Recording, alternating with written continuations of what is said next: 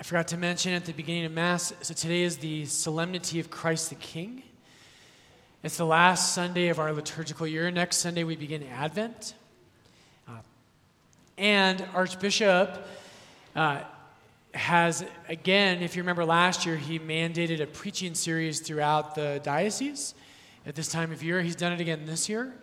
And so he's asked, starting today and through all of Advent, he's asked all the priests of the diocese to preach on a theme that he has laid out. And that theme is on the Eucharist as the sacrament of charity. But you know me, I have to say at least one thing about Christ the King.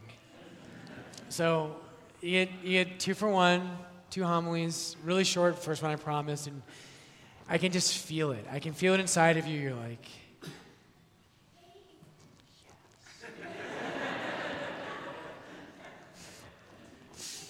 really briefly, I want to say one quick thing. So Origen in the 3rd century, when he talks about the kingdom of God, one of the things he says is that you pray the Our Father every day, and you should pray it multiple times a day. And every time when you pray the Our Father, you say, "Thy kingdom come." And Origen says, whether you realize it or not, what you are asking God for in that petition is you are asking that he would reign in your soul. In your soul, all of us, right, what happens is we have these sins in our souls, and we're used to thinking of sin sometimes as just, I did that wrong. You're like, I was angry in traffic, I yelled at my kids, I egged Father Brian's house, whatever it might be, and I know who you are, but that didn't happen. But more profoundly, brothers and sisters, sins are things that want to gain power in your soul. Pride, lust, hatred, jealousy, envy, greed. These things have power in our souls. And when you pray for Christ, when you pray to God, you say, "Thy kingdom come." You're praying that Christ would reign in your souls and that he would cast out these powers. What a beautiful prayer. So when you pray the Our Father today at Mass, hear those words and mean them. Okay, that was pretty good for first. That was like short. For me, like that was pretty good. Okay. I hate talent shows. Don't you hate talent shows? Yeah, those of you who don't, it's because you have talents. Right? And you're the people who invented talent shows to make the rest of us feel terrible.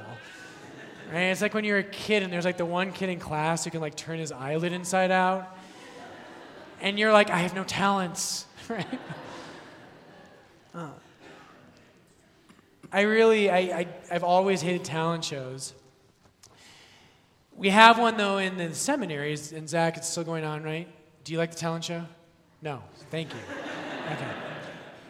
Unite untalented people. So we have a talent show in the seminary. We just call it Coffee House. And my first year as a seminarian, I was like, what the heck am I going to do for a talent show? And I was kind of nervous about it, and a group of my friends in our first year of seminary, we all kind of felt the same way. And we all were like, we don't have any talent, so we did what any logical person would do. We went to Goodwill, bought a bunch of 70s kind of clothing style items, and we reenacted the famous cowbell skit from Saturday Night Live. If you don't know that skit, you can't be Catholic, so go watch that. It's absolutely hilarious. So about 5 of us, we got together, we pretended to be a band, and we acted out the Don't Fear the Reaper, where he's like, I need more cowbell. And we're getting ready for it, and we're all nervous, and we walk into the cafeteria where the talent show's at, and the person ahead of us is in the middle of their talent. And now it's Father Hector Chiapa. And Hector's in the cafeteria, and the lights are dimmed. And he has a slideshow of Caravaggio paintings. And I kid you not, and he has a glass of port. And there's classical music playing. And he's like, do you see the theological significance of Caravaggio's light? And I'm like, we're about to do the cowbell skin. I'm like, what are we thinking? Oh, boy. It was crazy. When we did the cowbell skit, and one of the craziest things that happened was at the end of it, Hector came up to me and he goes, and he had never seen the Saturday Night Live skit. And he's like, that was amazing. Did you come up with that? And I was like, yeah. I'm pretty talented.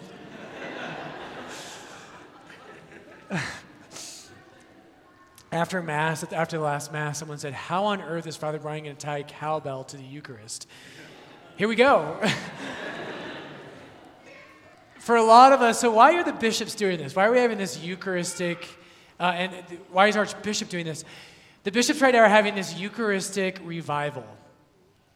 So in 2.5 years, the bishops are having a national congress in Indianapolis, and to bring us together to be more devoted and united in the Eucharist. And why are they doing this? Well, a couple of reasons. One reason is because we've got a lot of division in the church. There's a lot of division and wounds in the church right now.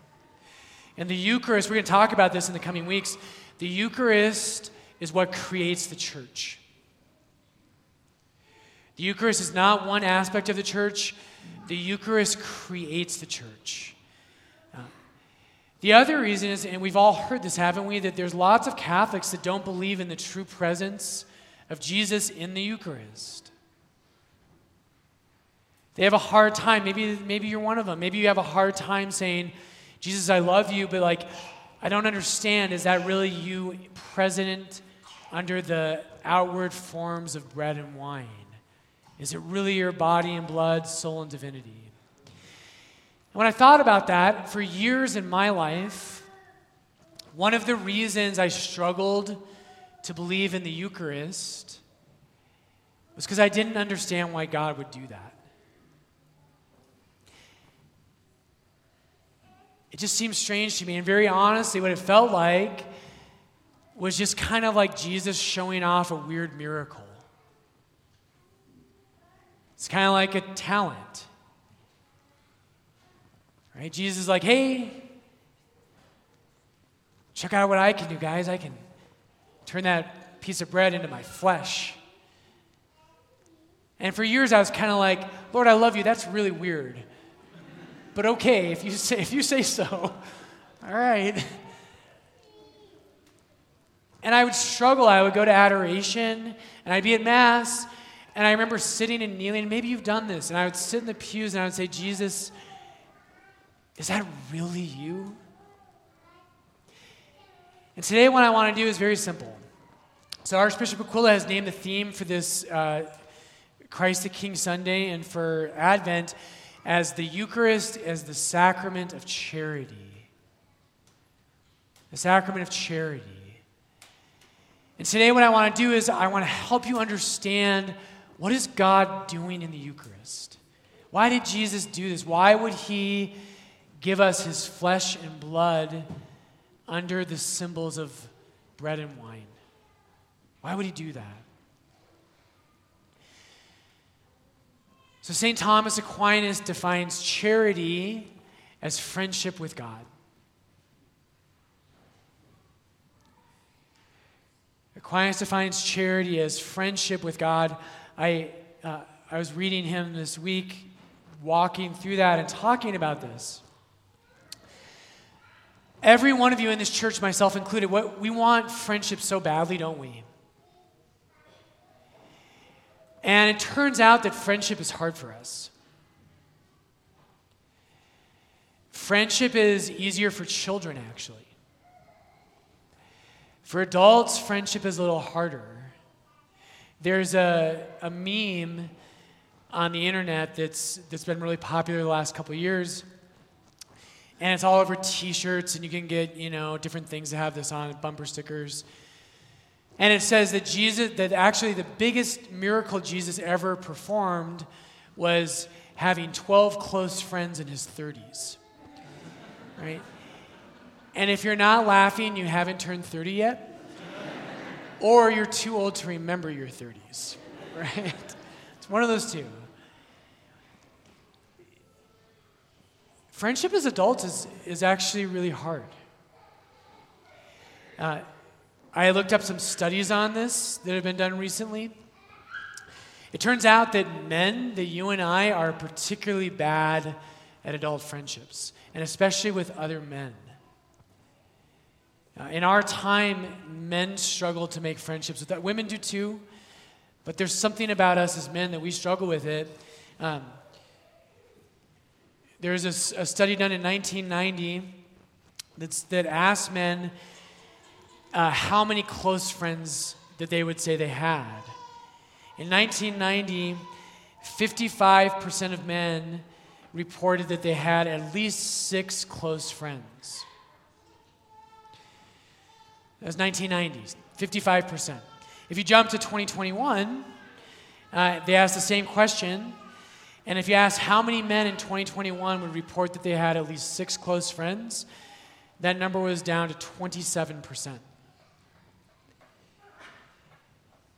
1 in 5 single men report that they do not have any close friends. Think about that. 20% of single men report that they do not have any close friends.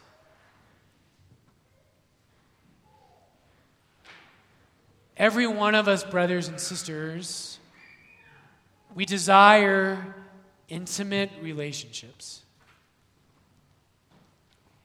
It's kind of hard as adults, though. But every one of us desires these things. Aquinas defines charity as friendship with God. And Archbishop Aquila has asked us to reflect on the Eucharist as the sacrament of charity. So that means the Eucharist is the sacrament of friendship with God.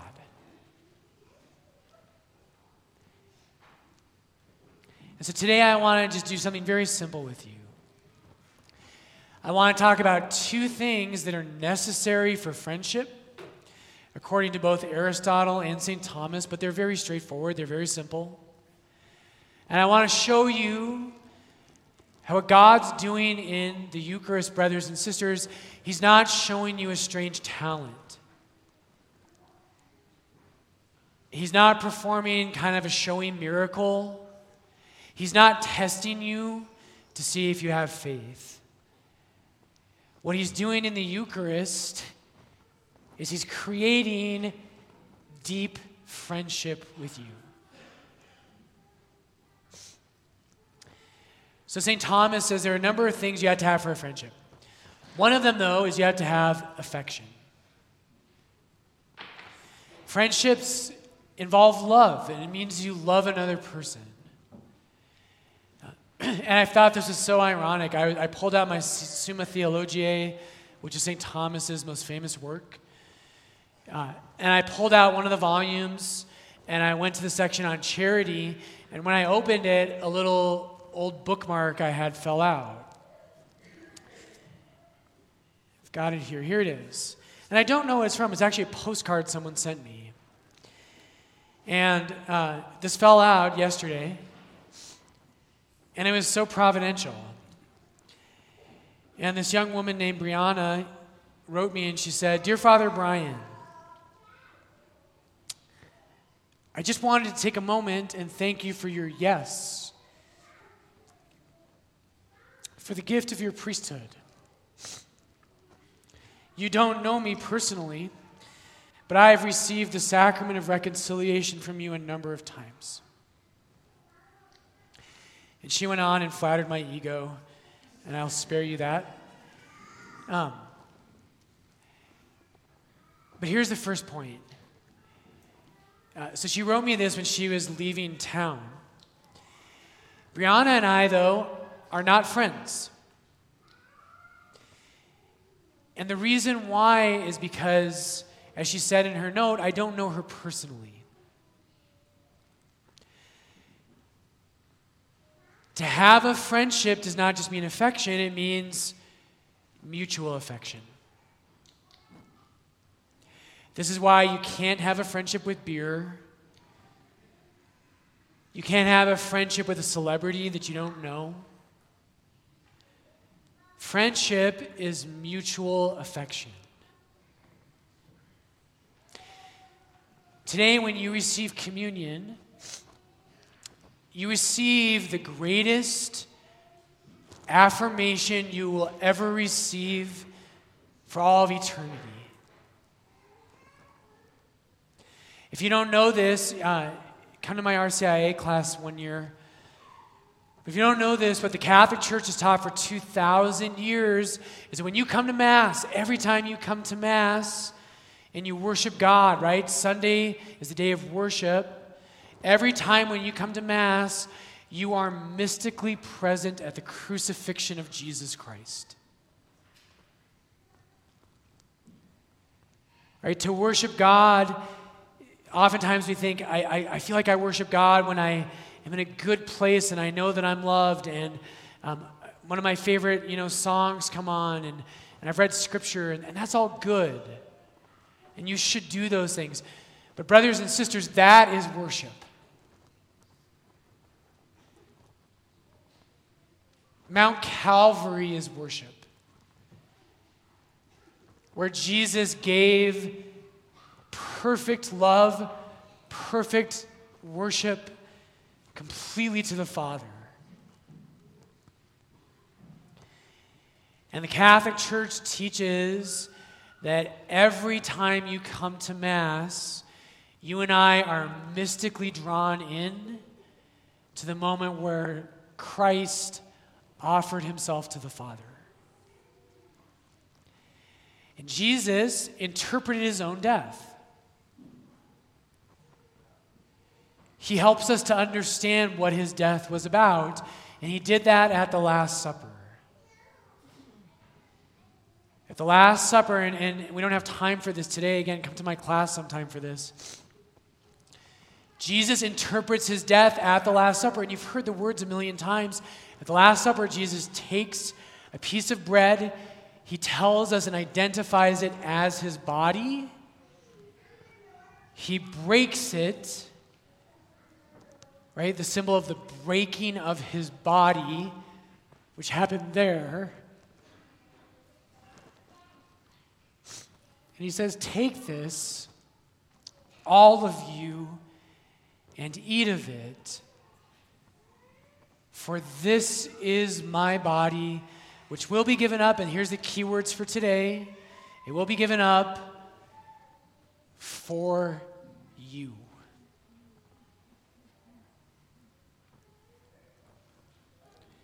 For you.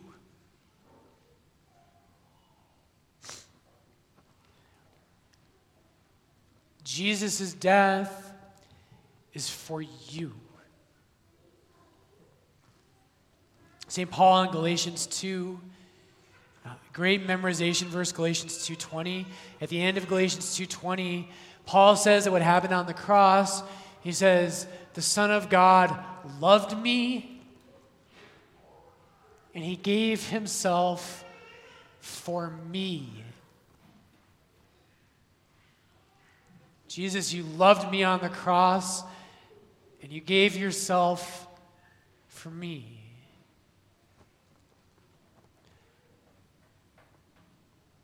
Friendship involves love. But, as St. Thomas says, it has to be mutual.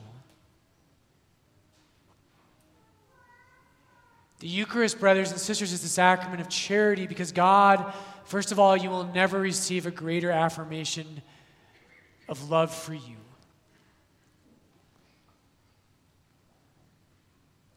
He is on that cross, not for somebody else, but for you. And what that should do today at Mass And every time we go, is it should invite us and it should evoke within us a deep response.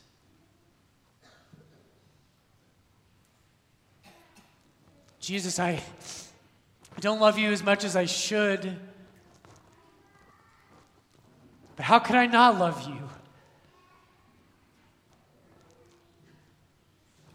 When you give yourself to me in the sacrament of communion,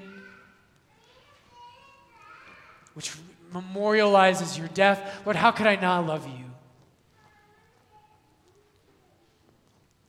The Eucharist creates friendship, brothers and sisters. Today at Mass, right, every Sunday, every time you go to Mass, the priest says, the Lord be with you and with your spirit. Lift up your hearts. We lift them up to the Lord. Augustine, when he preaches to his catechumens about this, he says, do you really? Or do you just say the words? Friendship is a relationship of mutual affection. What God is doing in communion, brothers and sisters, is not some strange miracle. It's not kind of a creepy trick that your uncle will do at Thanksgiving this year. It's kind of weird, and you're like, oh, super cool. That's not the Eucharist. The Eucharist is where God creates communion. Our division from God, right? In our second reading today at the very end in Colossians 2. It's actually chapter 1. In Colossians 1 today, at the very end of this reading, it says that in him all the fullness of God was pleased to dwell, and through him to reconcile all things to himself. To reconcile all things to himself. The Eucharist is not a fringe part of Christianity. It is not a cool part. The Eucharist is the beating heart of the Christian life, where God reconciles through the death of Jesus Christ. He reconciles us to himself in the deepest friendship you will ever have. Lastly today, and this is so cool, very simply, St. Thomas Aquinas says, for a real friendship to exist, there has to be a certain level of equality. Right? You tend to be friends with people that are somewhat similar to you, at least. You tend to think the same way. You have certain interests you share. There's a certain equality. This is why it doesn't work, right? If you try to be friends with someone you just think is like so cool, but you're not on the same playing field, right? It just doesn't work. I think of sometimes my friends from high school. They don't admire me, by the way. But my friends from high school, you know, it seems in Aristotle's example, to flesh this out, Aristotle says, if you were friends with someone as a child and you grew up but they didn't, it would be hard to be friends. And sometimes, like my high school buddies, I'll bump into them every once in a while and they're like, hey, Larkin. School, I'm like, I'm a priest. I still talk like that, actually, but but we kind of are in different places. We don't share a lot of the same things. There's less of a shared interest in life and the things that we love. And so the second thing that you have to have for a deep friendship is a certain level of equality, and brothers and sisters, mystery of mysteries. God doesn't just love you. In the Eucharist, he is transforming you to become holy as he is holy. Our reading today says this as well. Colossians 1:12, we give thanks to the Father who has qualified us, our translation says. The Greek word is hikanos. He has made us worthy.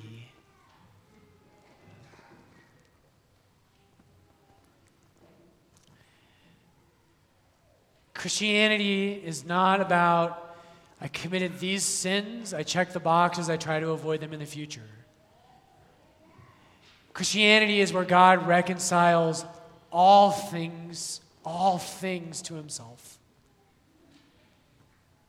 Where he makes you not just someone who is saved, but he makes you his friend. His close, intimate friend.